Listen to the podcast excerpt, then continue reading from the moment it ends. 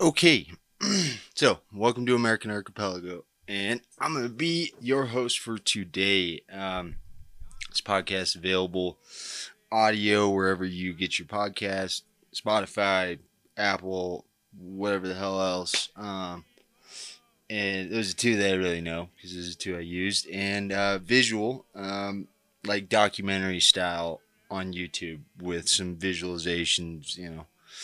Um, and tip, I'm the one who's editing them, editing them all right now. So give me a like and a subscribe. Show me some support because I'm going to give you an insider track on prison. I have another podcast called Guerrilla Literati, but um, this is the one in this like literary history. I wanted to be a professor. Um, my you know criminal record hindered that. So, but this is the one that like I definitely have Okay, so I'm not being a pessimist or a doomer uh, when I say this. Um, there will never be an empty penitentiary in the United States. Like all bureaucratic governmental uh, you know, phenomena in this world, they're not phenomena. They didn't just arrive on our doorstep. This happened. It matriculated and metastasized and grew and grew and grew into this goddamn monster. And then you turn around and it's so goddamn big. Um, the prison system right now that has about the actual prison system, not county jails or anything like that, has about 1.5 million souls, I believe, in it. Uh, one, maybe 1.3, something like that. A million and a half souls. Two plus million in the whole system itself. Um, every city, every state, every jurisdiction, uh, federal, state, um, county, and it's all connected with a like thriving um, transportation system uh, by private companies and by actual just U.S. Marshals. Um, that all hours of the day, right now as I'm talking to you, there are probably about 20 or 30 vans bringing people all around the country, taking them to where they need to be for prosecution. Um, in like unmarked vans, in big party buses, in big old Black Marias, um, which is where I got my freelance company's name, Black Maria Creative. Shameless plug. Um, but it might sound like I'm stating the obvious, but like I don't think the activists and the pundits and everybody in, the criminal like Van Jones in the criminal justice reform movement, they don't realize just how um, latched in. Like I was saying, I mean, this is this is um, if you imagine, and you know, I get ahead of myself because I you know have this planned out how I talk about this, but imagine just for a second how many jobs are reliant on people going to prison. And you will know just do that in your head and think about the ancillary shit that you're not thinking about because a lot of these towns are like strictly supported by uh, prisons. Like there's whole towns where there's complexes of prisons. Off the top of my head because i've done time in one of them like florence arizona um, there's state and federal and ice and you know which is federal and um, in the equivalent a lot of states have this type of thing. California has Chino. Colorado has um, Cañon City. Uh, shit. I'm trying to think. I think uh, I think Illinois has one. They used to have like Marion, but that wasn't really complex. But there are a lot of prisons around there. But um, those are the states I have the most experience with because um, I've done time in California, Illinois, and Arizona.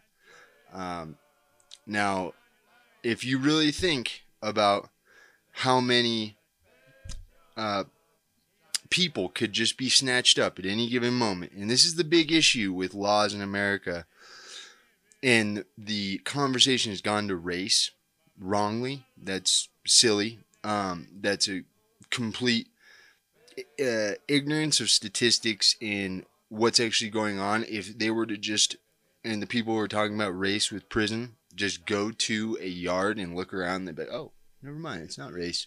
Or go talk to some of the people of all colors and be like, wow, some of these people really belong here. And um, a lot of these people do not. but they've been changed by the prison system, not for the better. Um, but think about how many people, if you are doing drugs right now, particularly heavy narcotics, you have participated in a drug conspiracy. You've been on the phone arranging a drug buy. That right there can land you in federal prison. Um, it can land you in state prison. Think about ICE and immigrants. How many uh, these immigrants, if they have passed into this country once and then twice, and I know this for a fact, just all about this, and I'm going to do a podcast about this.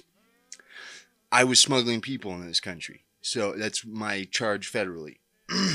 um, the just I mean, all of them are guilty of a felony.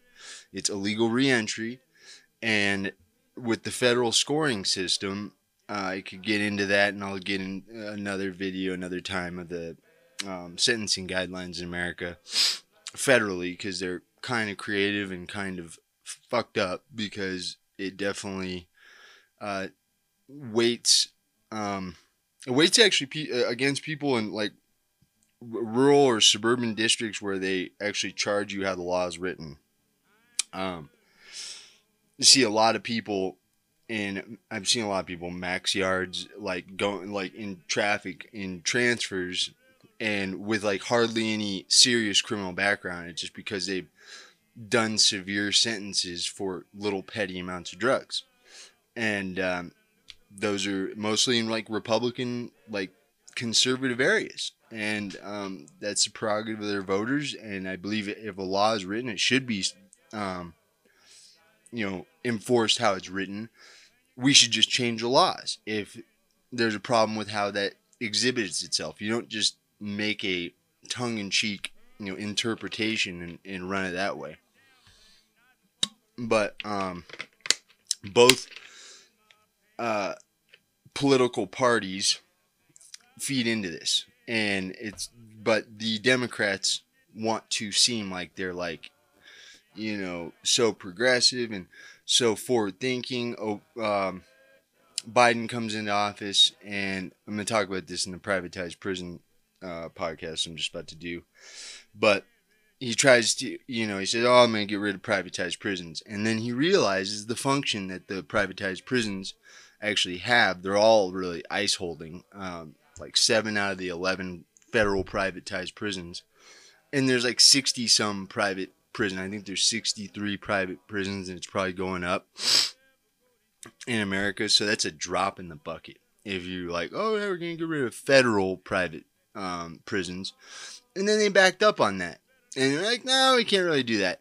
And then those prisoners don't just go anywhere. They uh, like they're not let out, and um, they go to other institutions. They go to county jails. They go to FDCs, MDCs, uh, MCCs.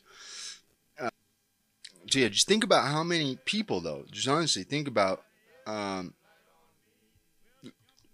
or okay, start over. Yeah, it's funny how the both the political parties they throw this hot potato around and try to, you know, I mean, the Republicans have always been law and order. It's kind of like fuck you, this is what we're about. And uh, in times like this, when there's rampant crime, which is how the early 90s were. The last time we had the crime bill uh, that Biden's constantly been panned for, and rightly, because here he is now acting like he's progressive. Years later, when really he's a Dixiecrat, but um, you had uh, yeah, basically the political parties just try to obfuscate their role in the prison system. Um, during Obama's tenure, you had he basically started the uh, immigration prosecutions. During Bush's tenure, you still had a turnaround system, and this is firsthand knowledge. I know this, where if you were caught in the desert, they'd give you water, they'd give you Burger King. Now they give you these little um, uh, gas station burritos, and they'd send your ass back to Mexico, and you could try again within 72 hours. That was how quick you stayed in this country. Obama started actually charging people for that illegal reentry.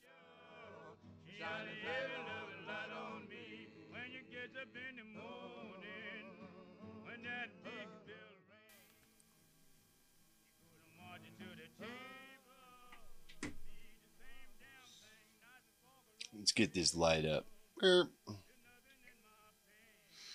See my uh, scarred face here. Um, yeah, so the name American Archipelago, you don't have to be a genius to figure out where that one came from.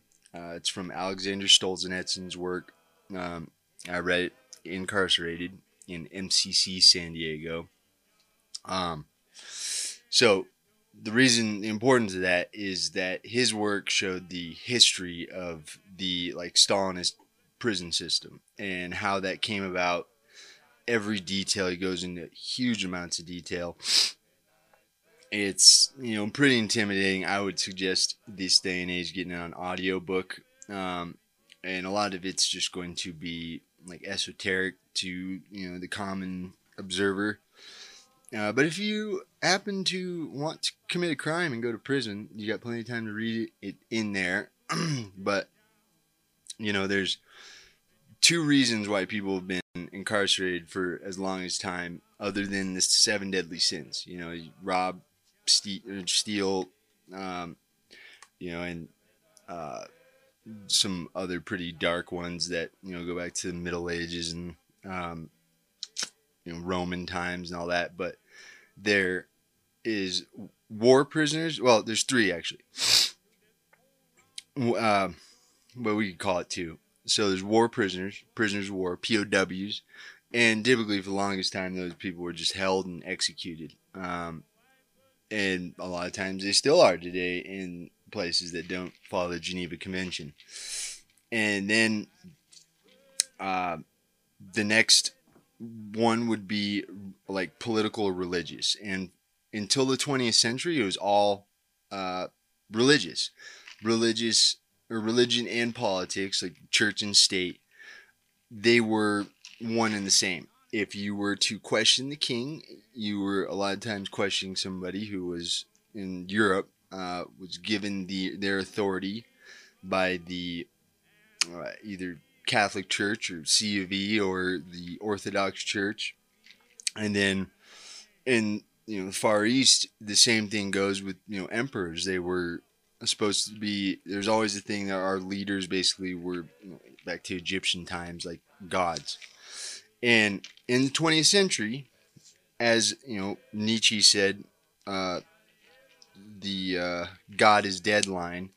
The conception of God gave way to these political movements that were originally devised, all of them in the 19th century.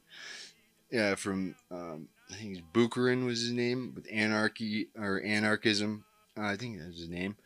Um, and the anarchists at the, at the, turn of the century who you know killed McKinley and uh, killed the Archduke Ferdinand and started World War One and attempted on the Tsar's lives. Um, all those anarchists, and then Marx and Engels, and the very first uh, revolution of that type was the Paris Commune. And then 1871, they had another situation like that and there's huge revolutions in both those times all over Europe. And um, from then, you had the Russian Revolution, and that kicked off a whole you know, just domino effect of revolutions to the point where we almost had the most despotic single ethos, which is uh, the what we are people are look, begging to have over here in America, which is absolutely fucking crazy if you're a student of history, that people they don't understand what that all means to because in this you know it's a whole nother pickle but uh, it's not the billionaires who end up getting caught in the, in the scrum it's the little guy because these people who are communists are so they're not producers of any way.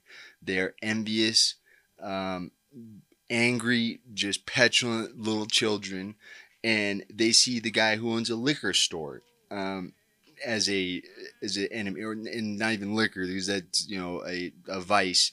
They see any small business owner because you got it, I don't. You did something to uh, take it, and that's always been the story. That was a story with the kulaks in uh, Russia.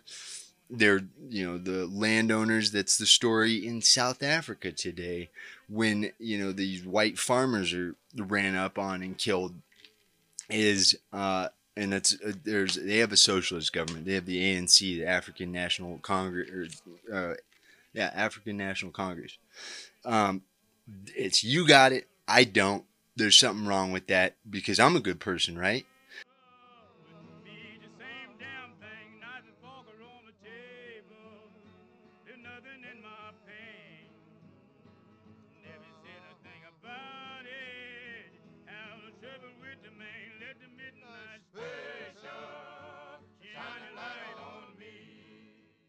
That's uh, there's they have a socialist government. They have the ANC, the African National Congress, uh, yeah, African National Congress.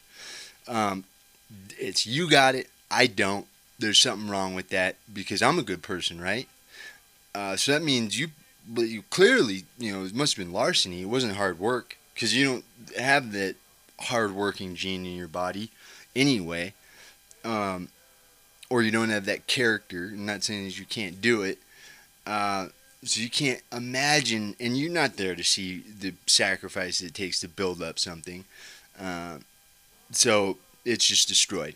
And that's what people want. And you can see it happening in places like Portland and Seattle. Like, just look around. Just look at these people and how they act in, in trying to push their thought, complete orthodoxy in on everybody else. That's communism.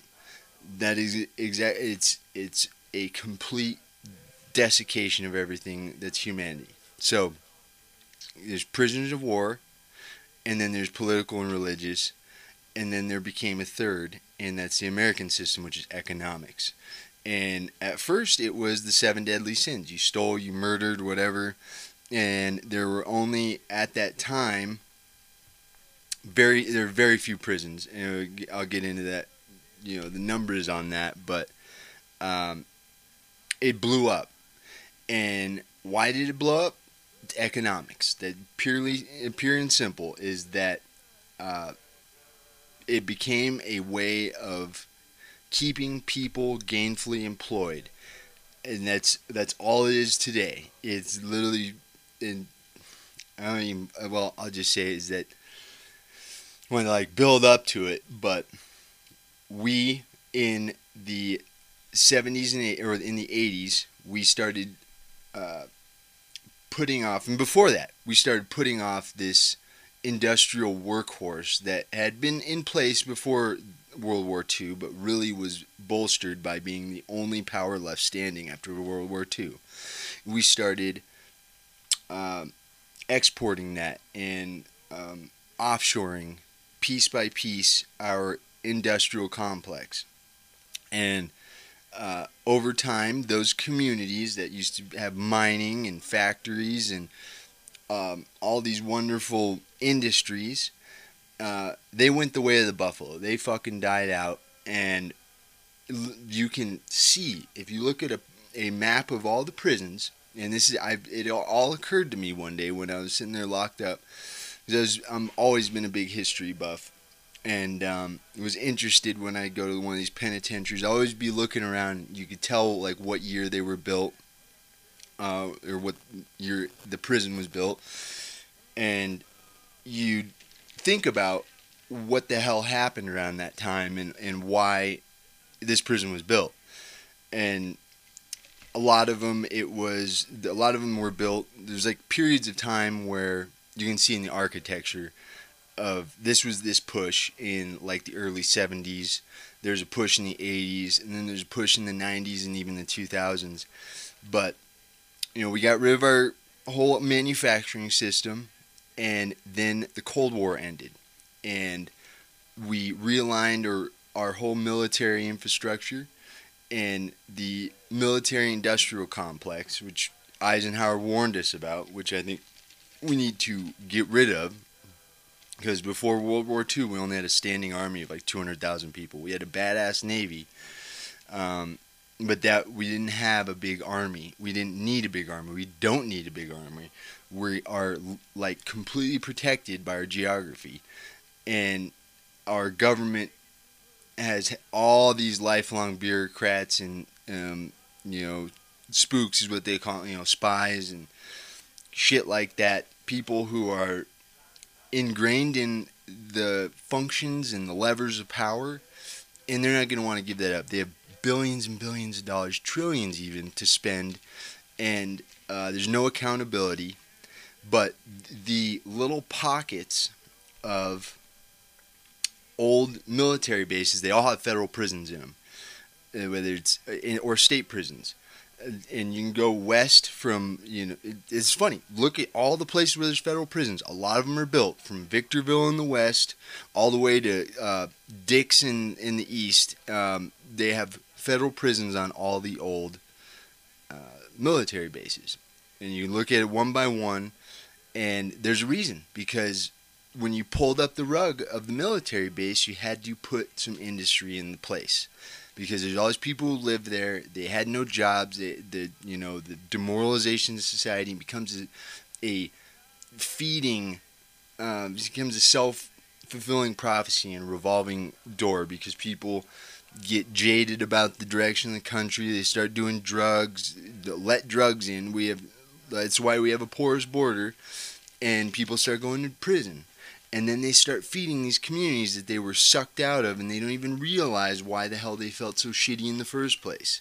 And they have no idea of history to think wait it was that we basically got greedy and wall street sent all of our jobs away.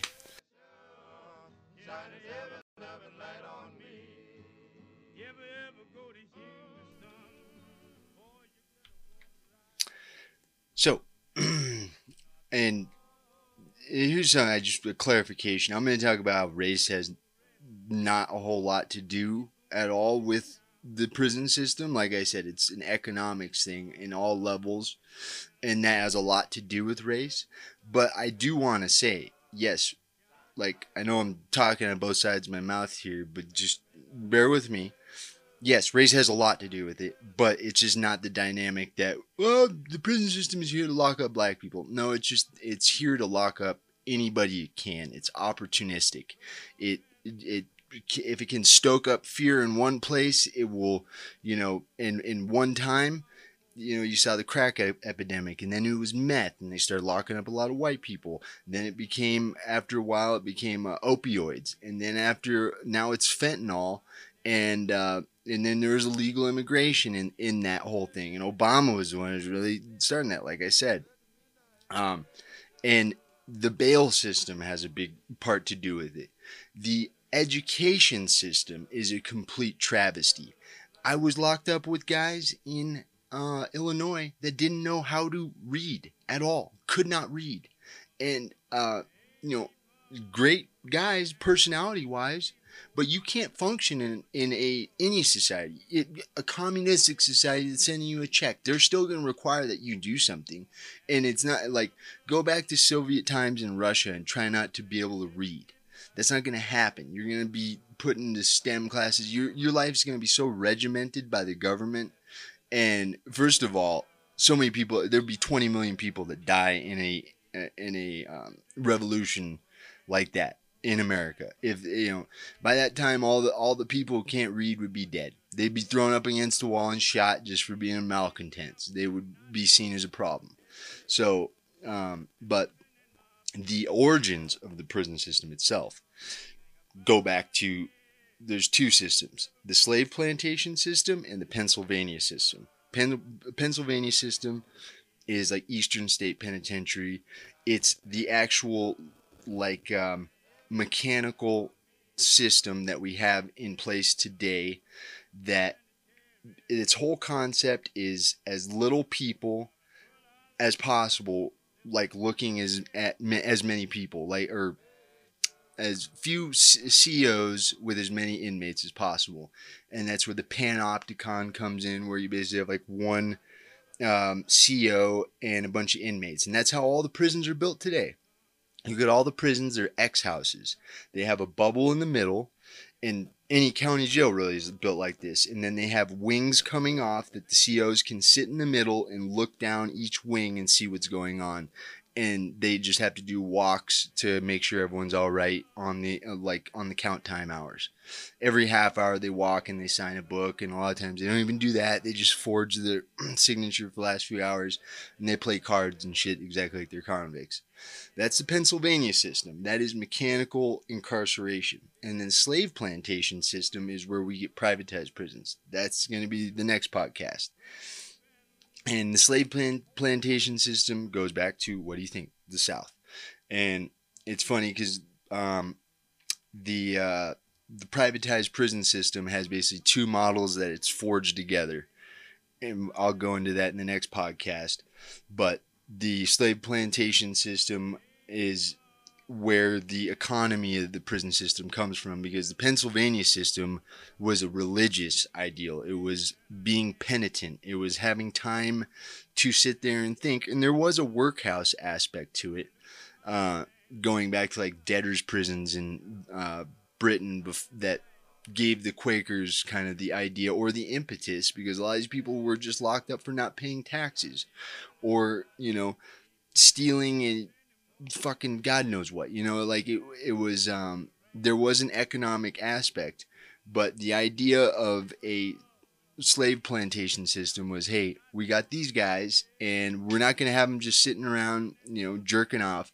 Hard work, and hard work is a way of, um, making people have a different perspective. There, uh, all the prison camps in all countries have a working aspect because you're not going to have a bunch of men, able-bodied men, pulled out of society and just sitting around. Particularly if you're like a third world country or communist. Like I said, communism is all regimented. Um, you're not going to sit around in communism. These people think that they're going to get a goddamn iPhone in a uh, you know, fucking check in the mail for twenty five hundred dollars every month. They got another thing fucking coming. They're gonna, and it's, it's just the stupidity and the lack of self awareness. It just it's so retarded. Um, but it, our word, our word. Sorry, but um, so yeah, those two systems, and every state just had a few penitentiaries, and a lot of times that those penitentiaries, like in Illinois, just because I know it went off the top of my head, it had like Stateville, Pontiac, and Menard, and uh, there were like work camps thrown in the mix, and those were like to do road crew cleanups. I was at one of these places in um, Cave in Rock, Illinois, that was closed down, but the penitentiaries like Stateville it had both those things. It had a walled in section and then it had an area for uh, lower security inmates, exactly like they do now. The place where I was a camp prisoner had no fence. You couldn't have a lot of, couldn't be a sex offender there. You couldn't have vehicle theft. You couldn't have home invasions. You couldn't have a lot of different stuff uh, in your background to be there just fence, but it was a satellite to a bigger penitentiary. It serves a purpose. If the big yard goes on a lockdown, you got to be able to have people to feed trays uh, and hook people up um, and do the jobs for the workforce that's been sucked in on a lockdown if there's a riot and four people die or something like that. And that happens more often than you think. People just don't care because prison's a black box. You don't see what happens in there. They're not trying to publicize it and it's easy to tamp shit down. And that's a lot of times where they have a lockdown. There's no phones. Uh, there's no more problems. They just let people cool off, and then they go around cell to cell and uh, go to the reps and ask, "Hey, is there gonna be a problem when we unlock the doors?" And you figure shit out. But um, it's meant to keep the public in the dark. Now, I said I'd tell you how many uh, prisons were in America in the late 60s. Before 1970s, or before 1970, before the drug war started, there were 36 federal prisons in the United States. And there were a few of them that were like the classic penitentiaries that are like known today. There's Atlanta, Leavenworth, um, there was Marion, um, there was uh, Alcatraz, um, there's Dublin in um, what is it, uh, California for women. Um, there's these prisons, and then there's a bunch of smaller like federal prisons built around the federal whole system. And I'm I am a big proponent of getting rid of all the federal law enforcement agencies, basically just scrapping them. There's no point. They're um, redundant. There's a state uh, equivalent in every state for what what they do, and they're too politicized and their budgets just it's just bullshit. Just get rid of them.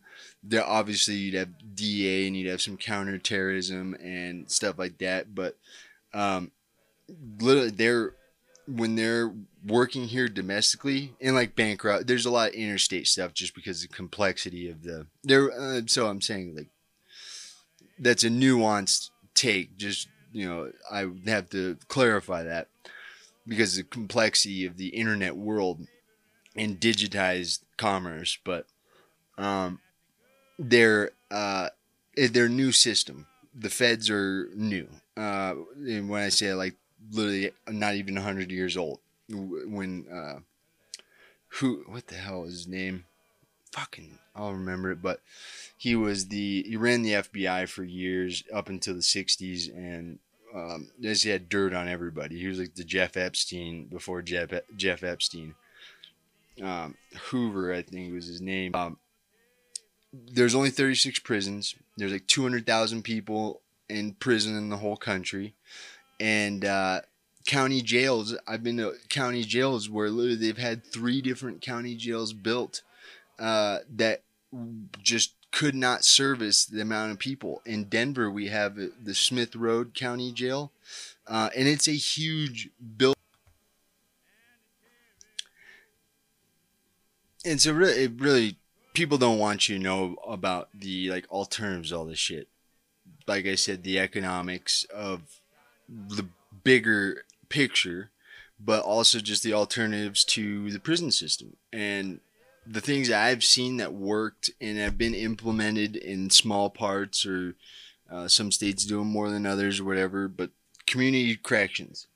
Uh, halfway houses for all nonviolent crimes because you have people paying off their debt. You have restitution. You have uh, training programs. You have drug rehab. A lot of people in prison are either mentally ill or um, have drug problems, like a vast population. I almost want to say majority. That might be going a little far, maybe with the mental illness it's probably about 30% drug addiction and 30% mental illness and they're really like one and the same and a lot of times they're i'm a dual diagnosis um, but the uh, and a lot of these prisons like they don't have to be completely done away with they can have uh, mental health centers you know they can house people who are out and about fucking you know pushing shopping carts. They can rehabilitate these people, get these people checked up, get them some medical care, uh, get them. I mean, a lot of times they just need medication, and then they need a shot at you know getting some money together for an apartment. Medicate whatever the hell they need. And I'm not a big fan of medication, but some of these people, yeah, that's the only. And a, a fucking shower, like a power washer. I've been homeless before. Um, and I've been a drug. I'm I am a drug addict. I will always be a drug addict. Uh, you know, so when I talk about this shit, it's not out of spite or anything. I can talk about it because I've been through it. All right, that's my uh, live reality. but say the penitentiaries, the actual penitentiaries, and keep them hard like they used to be uh, for violent offenders and sex offenders. And that was the way, like sex offenders, and still in California, they have a shelf life. Uh, if they're walking around in a California yard, particularly if they're white, because that's just the pol- political thing, there are some groups of people, I'm not going to exactly go into that right now, that don't care if they're sex offenders. That gets obfuscated with some of the crimes that are uh, big in that community, and they just don't don't care for whatever reason. In the white community, we give a fuck eh, because um, white sex offenders look pretty obvious. And so everyone's paperwork's getting checked. You go to a yard, you're you're getting checked. People are gonna find out if you're bogus, if you're a snitch or you're a sex offender. It's only a matter of time, and you have a chance to leave at, up front and say, you know, CO, I can't be here, or you're probably gonna die. Um, and that's just the way it is. And like, keep it like that, man. That's the way it should be. It should be a few penitentiaries that are fucking, you know, just like gladiator school you know, like Mad Max and that bitch. I mean, that's the way they should be. That's, I mean, you see these animals out here, you know, just killing and robbing and shooting, fucking, put them in there and like fucking um, spiders in a jar, you know, um, let them handle each other. And I, I, dude, I've seen, I, I, there are people in like you cannot let these people out, and people are naive, and that's a lot of time you, you know, start interjecting all this other rationale for shit and um, just making excuses for people. Um, there are people that do not need to be in this society. And uh, I'm a fan of the death penalty too, although that's a, a quick way out. Um, just our sense of justice is really not justice at all. Um, and the but the prison reform bills that they've pat, pat, put through, like the First Step Act, great first step, literally, but it only affects like only like the First Step Act affects me because I was a federal inmate, you know, on my you know ass. I just tiny bit like uh, small time because I was smuggling people. It's like a 12 point crime in the feds. It's like the equivalent of getting caught with a small bag of coke or something in Washington D.C. It's not a big crime. Um, and I'm a big fan of drug legalization or decriminalization, and but you can't just do that and not do a whole bunch of other shit along with it. The when I say drug uh, legalization, I think first of all sell Tylenol threes and Vicodins over the counter. Uh, like I think Canada used to sell Tylenol threes at least. Uh, you just need to present an ID. You we would sell or grow our own opium and coca, either uh, in ecosystems that can handle it.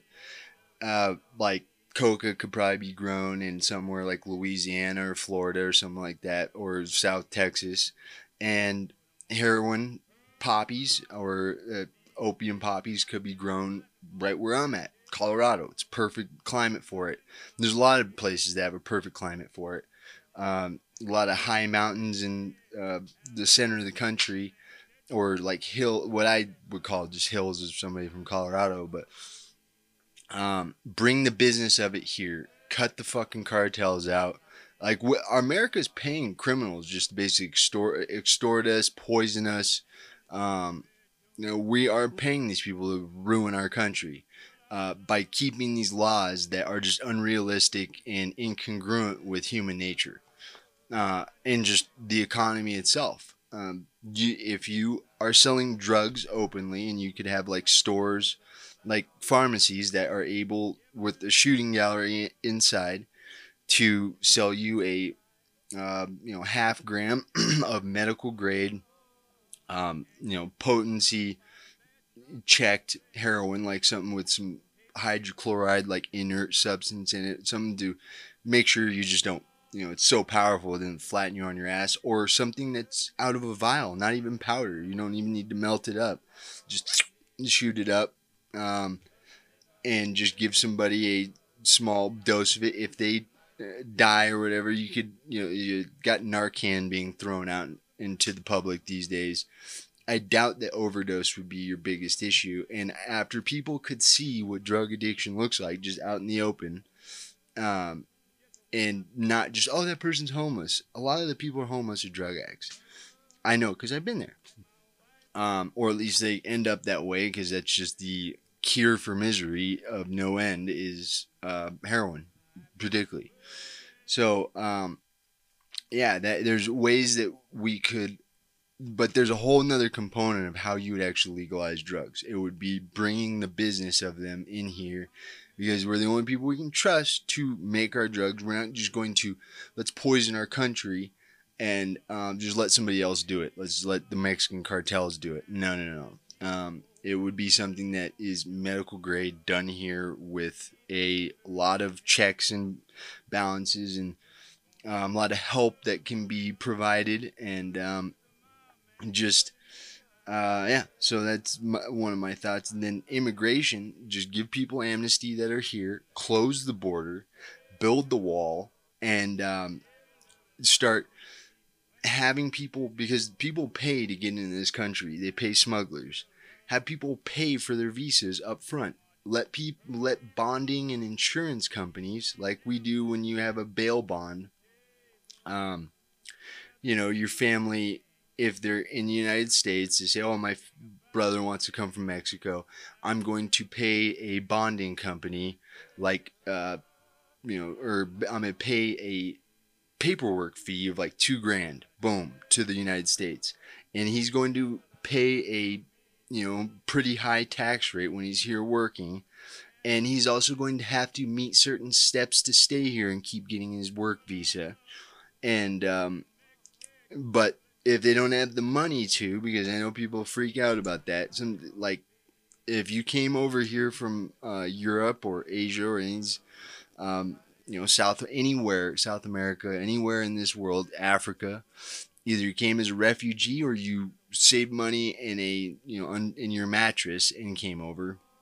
But you get bonding companies that uh, have bounty hunters that basically somebody stops paying their shit doesn't go to work runs away gets caught with for a crime the bondsman or the uh, bounty hunter goes and scoops them up takes them to jail they do their time and then they get kicked the hell out of the country um, but close the border and give amnesty. Need, there's a lot of things, aspects to these alternatives.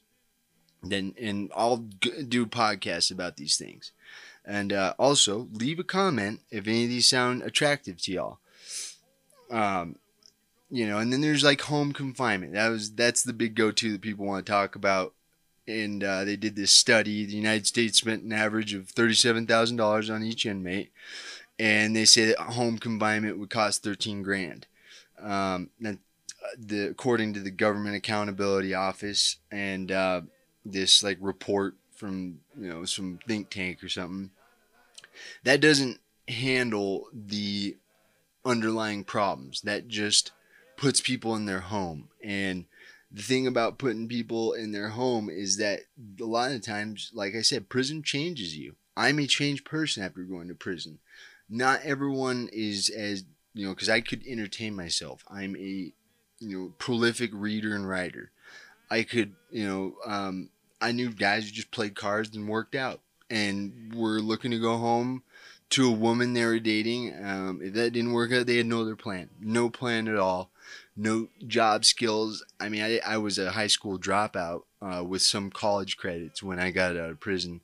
I went back to college and did all this shit and I'll talk about my story um, at another time. But um, we need to really uh, worry about the underlying issues, and um, so yeah, that's I mean that is the thesis of this podcast, and I hope people come check. You know, it's going to be an enlightening perspective on this shit. Um, I've had plenty of time to think about it. And um, yeah, this is not going to be your average prison podcast. We're going to talk about some serious shit, and I'm going to put some good ideas out there in the ether. And hopefully, people are to, you know, with because even if I did have a platform, I have been disenfranchised. I've actually been disenfranchised. Like, um, had the vote taken away from me when I was on state parole. I can't do it all. Um, I have a college degree. I can I you know, couldn't even get a job delivering Amazon. Um, my job pro- prospects are severely limited, so I have to do it all myself um, in my own life, let alone trying to change all this shit. But I have somewhat of a blueprint, you know, and uh, I'm hoping that some people listen to this shit and um, actually want to see America become a better place. And, uh, you know, and I want to hear comments about this shit like and subscribe. Uh, hook a brother up, uh, and let's have this journey together. And we're going to be talking about privatized prisons next, and um, actually get into the history of singular prisons, which are, and it's going to be a lot shorter of podcasts. But It's going to be fun. It's going to be interesting, and I hope you're with me.